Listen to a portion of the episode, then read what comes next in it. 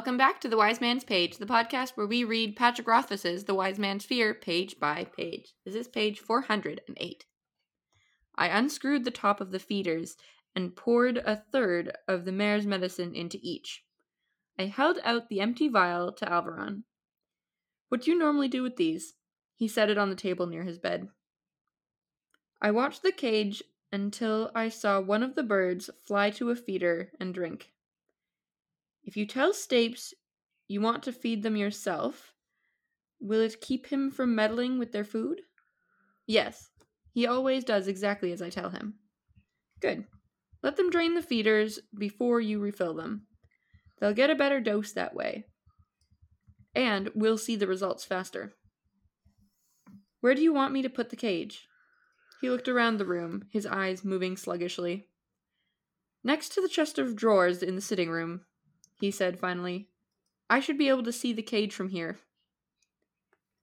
I carefully rolled the cage into the next room. When I returned, I found Stapes pouring the mare a glass of apple draw. I made a bow to Alveron. With your permission, Your Grace. He made a gesture of dismissal. Stapes, Kvothe will be returning later this afternoon. Let him in, even if I happen to be sleeping. Stapes nodded stiffly and gave me another disapproving look. He may be bringing me a few things as well. Please don't mention it to anyone. If there is anything you require. Alveron gave a tired smile. I know you would, Stapes. I am simply putting the boy to use. I would rather have you close at hand. Alveron patted his manservant's arm, and Stapes looked mollified. I let myself out. My trip to Severn Low took hours longer than it needed to. Though I chafed at the delay, it was a necessary one. As I walked the streets, I caught glimpses of folk dogging along behind me. I wasn't surprised. From what I had seen of the rumor-driven nature of the mayor's court, I expected to have a servant or two watching my errands in Severn Low. As I've said, the mayor's court was rather curious about me at this point, and you have no idea what lengths bored nobility will go to in order to nose about in other people's business. While the rumors themselves were of no concern to me, the effort could be catastrophic. If Codicus heard I had gone shopping through apothecaries after visiting the mayor, what steps would he take? Anyone willing to poison the mare wouldn't hesitate to stuff me like a candle. And that's the page. I'm Nick. I'm Jordana. I'm Jeremy, and I also like to be stuffed like a candle. I think it's snuffed, not stuffed. Mm, I do too. Also, I think there's a word missing in that sentence. Well, I guess maybe not. No.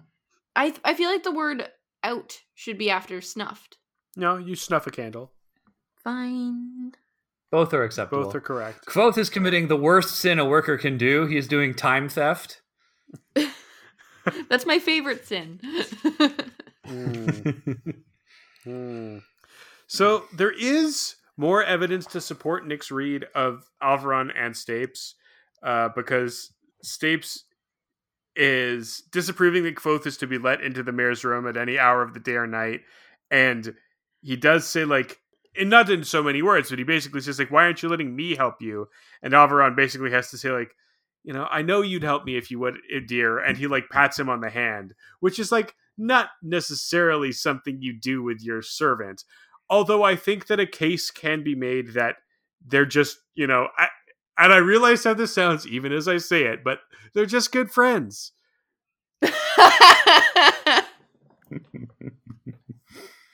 Yeah, there's more mounting evidence for Nick's theory. Yeah, I'm less convinced that this is like an egalitarian relationship, but I think it is perhaps what passes for a relationship when you are a closeted homosexual at the mayor's level in this world. Yeah, maybe. Like, anyway, uh, now that I've thoroughly convinced you and all the listeners, we needn't go over it again. I mean... We will probably again tomorrow and the next day. And no, we said we're not going to, so we're later. Obviously going to stop. Right, because that stopped us before. That's right. The birds That's are right. hummingbirds. Yes, we we, we talked about this intuited. when you were absent, but I think, yes, we have decided that they are flits. Flits are hummingbirds. I, hummingbirds are flits. I discovered via the podcast that hummingbirds in reality come in red and yellow, which I did not realize because I've only seen the uh, the red-throated ones mm-hmm. with the green bodies before. Yeah, I feel so like the sort of new thing. Iridescent red and green ones that we get in Canada, like that's those are the kind that are more common where we live. But I, there are hummingbirds all over the world, and they come in a variety of wonderful colors. Truly delightful. Pro tip, if you want to see some cool animals, follow Marianne Williamson on Twitter. She's always posting like wacky colored birds and bugs. Delightful. Truly delightful. Yes, she does love brightly colored things, doesn't she? She does. She's Shiny she's things. Great. Honestly, I stand a queen. And she, like all of us, simply wants to be reborn in the body of a twelve-foot-tall cat person on the paradise planet of Pandora. Whom amongst us? Yes, whom, whom amongst, amongst us? Uh, I, like everyone else who watched that movie, wept for weeks upon leaving the theater, knowing that I could never truly travel to Pandora and live among the Na'vi. Mm-hmm. Listeners, I wish to make it plain that, unlike some of my co-hosts, perhaps, I unironically love James Cameron's Avatar and eagerly await the five sequels. Uh, and uh, I am also delighted by the fact that Marianne Williamson interviewed James Cameron and was like, by the way, I showed this movie in, in the West Bank, and I think it really brought the Israelis and Palestinians together. uh, anyway, Marianne Williamson. Uh, yeah, they were uh, they were united in cackling over the obvious evil of the United States military in the very thinly veiled allegory of that movie. Yeah, that's why it's good. Um, anyway, uh, Marianne for President twenty twenty-four.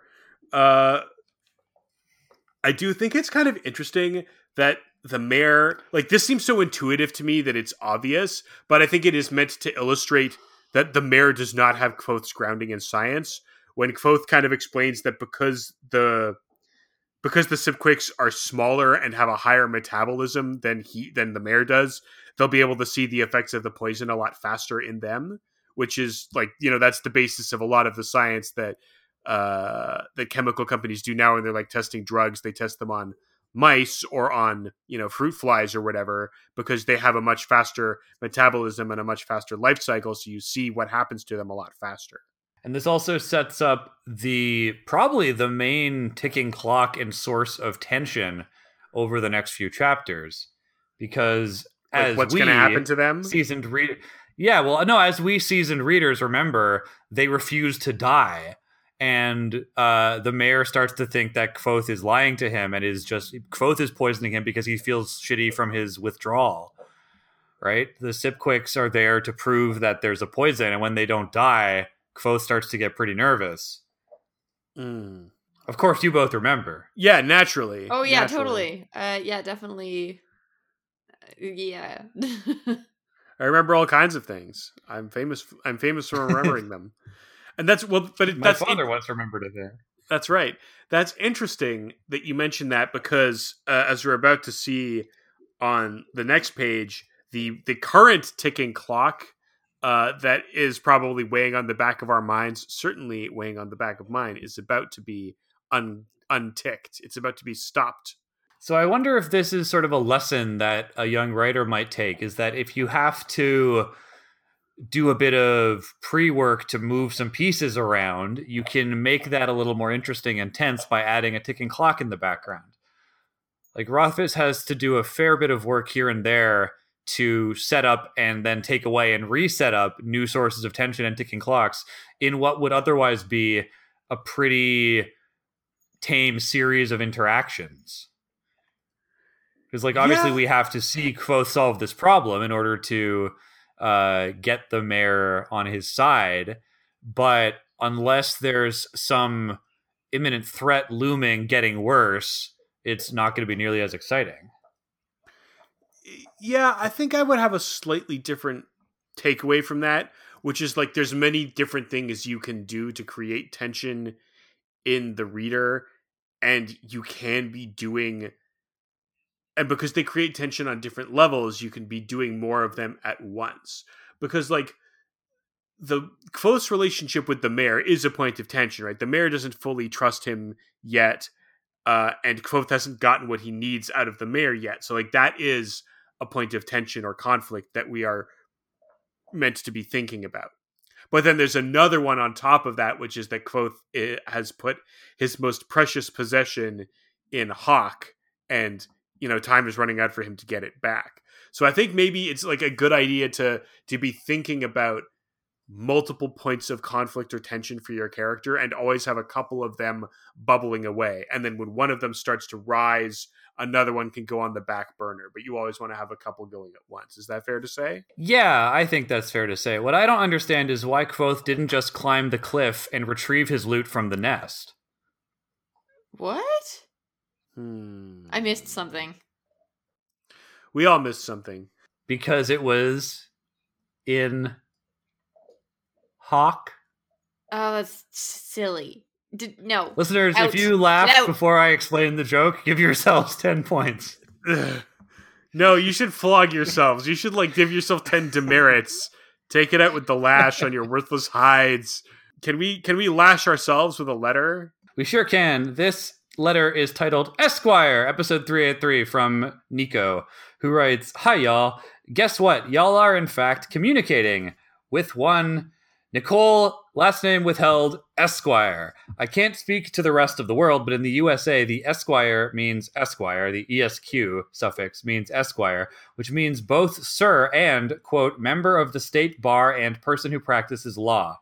So, Esquire of twenty twenty-one means a lawyer, basically. And as a lawyer, even as a lawyer in the Fire Academy, my title is Esquire. Pretty damn cool. Also, I would be crap at carrying shields and feeding horses, so good thing I'm not a squire. Fun with words, signed, Nico."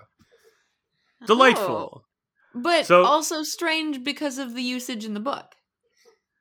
Yeah, but I mean, I think we could just assume that, you know, the use of of Esquire to mean someone who is, a, you know, who passed the bar is a more modern term. They don't have anything like that in Temerant. Fine. Yeah, it might be loosely related to like the the remaining nods to the peerage that they have in like the the legal system and the government of Britain. And maybe that was ported over to the Americas. We don't have that nomenclature here in Canada, which is perhaps even more closely related to the British system. So who knows anything? Yeah, and but we also don't call our lawyers barristers and solicitors, which they do in Britain. Anyway, it's all very confusing. All right. Uh, but yeah, if you see Esquire on a business card, it usually means the person's a lawyer. Well, there you go. All right. I've been Nick Esquire. C- come on, come on. You can do it. No. Well, I've been Viscount Jeremy. Uh. Now we're talking. I don't have any cool words. And that's been Jordana. Baroness Jordana, lost for words as usual. Paige. Um, the wind. wind.